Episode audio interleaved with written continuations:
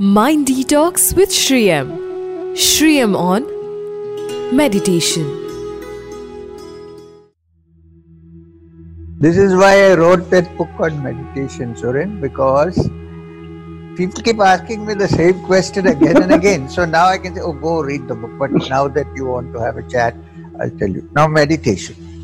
Now, this word meditation, from the word meditation, which has been derived in English, uh, actually, if you go back to the traditional meaning of the word, there is no single word for meditation in the text, any text. People usually say dhyana, but dhyana is not complete by itself. First, there is dharana, then there is dhyana. The ultimate aim of dhyana is samadhi. All these three together is called samyama. Right. According to Patanjali, also according to uh, the Nath books on uh, yoga and so on. So, dharana, we start with that. I think in some way, anybody who fixes his attention on an uh, objective or an object, even though it is not spiritual, is already practicing dharana. I'm splitting the meditation into three terms. Is already practicing dharana, which means what? One pointed attention, exclusive to what you are interested in, moving forward or going closer. Right? This is dharana, which means you need a lot of practice to fix your attention on that, whatever you are, spiritual or material. If you fix do dharana on material ambitions, you probably win there. Yeah. Uh, if you fix attention on spiritual, then also you will move along the line. But please understand that if you're seriously and really interested in what you want to do, then dharana is no effort at all.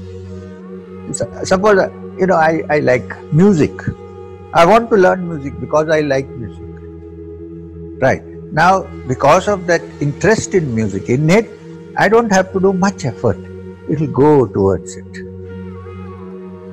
When it goes one pointedly towards that, when a bhakta's mind is one pointedly attached to the deity, also, another example, then dharana is taking place smoothly.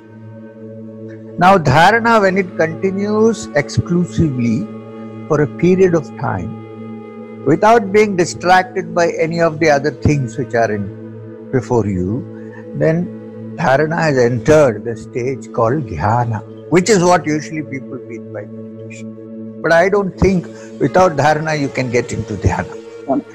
Yeah. Now, when dhyana becomes very, very deep,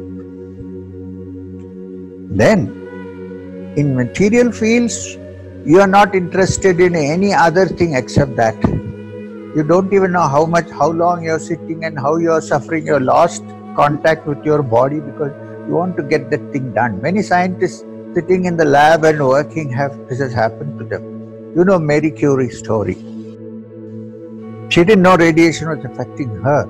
She didn't care. Her body consciousness was it was only on finding out that radiation. In the spiritual fold in the spiritual uh, context what it means is when you're so deeply continuously in dhyana on the object which is either the deity or your inner self innermost self after some time you forget that you exist. There is only that. When this stage takes place it is called samadhi. I have to clarify because nowadays when you say samadhi people think somebody died and they made a samadhi. I have no idea what samadhi is. Samadhi actually is that is called mahasamadhi which means you're not coming back from there. Yeah. we don't know whether it is spiritual or not but that's what so these three terms dharana dhyana and samadhi i would include if you have a capsule term for this in english it is meditation Next part of the question Is it possible for everyone to do meditation? Yes, depending on what you're interested in. Uh, when a scientist is totally absorbed in his scientific investigation, it is a meditation. It is possible for him to do that. When I'm a good sportsman, I'm completely absorbed in what I'm doing. It is meditation. It's possible. if you are, your question should have been: Is it possible for everyone to do spiritual meditation? Spiritual meditation. Ha ha ha.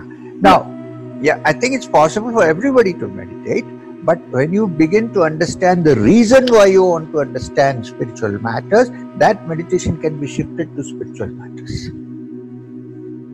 Okay. A part of that question: Is it a must to do spiritual meditation? Well, if you are interested in spiritual progress, now when I say spiritual progress, it means basically that you're you want you you have seen this world, you're living in this world, you've seen how temporary it is. I'm not saying you can run away anywhere. Wherever you go, that world where you go is still temporary. Yeah. Even in a monastery. Okay. So you have seen this and you've seen death come. You don't have to die to find out that death is coming. It's too late then. You have Yeah. seen others dying and we are also part, so they die. So death is coming. Then, having seen all this and having seen that we keep on trying to get some satisfaction or the other in a worldly matter, which is okay, legitimate. This is what all human beings want. Really doesn't seem to work so much. A little bit okay, but little bit not okay. I have something, I don't have something. There is no fulfillment, ultimate fulfillment. That purnata hasn't been there. So, therefore, when one wants to attain that and says, This journey is different, I have to go, then this meditation is essential. But one thing, please refer back to what I described dharana, dhyana, and samadhi. Samadhi. So meditation need not necessarily mean that I sit down in Padmasana and close my eyes. if I go to, if I have a favorite deity who I love, because only if you love this you can go forward.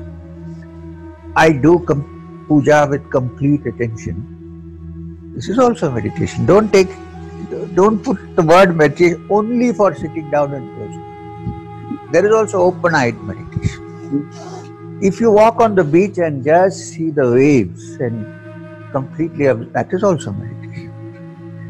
Ah, However, according to the textbooks on yoga, if you want to dwell deep into the layers of your consciousness and finally reach the essence, if that is the way you follow, then meditation is a must.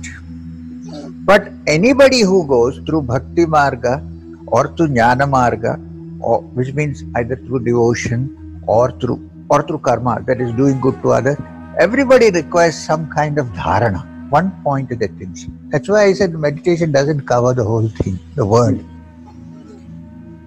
However, if you're going deeply and trying to discover yourself, both yogic as well as according to the wisdom path, Jnana Marga, then meditation is a must.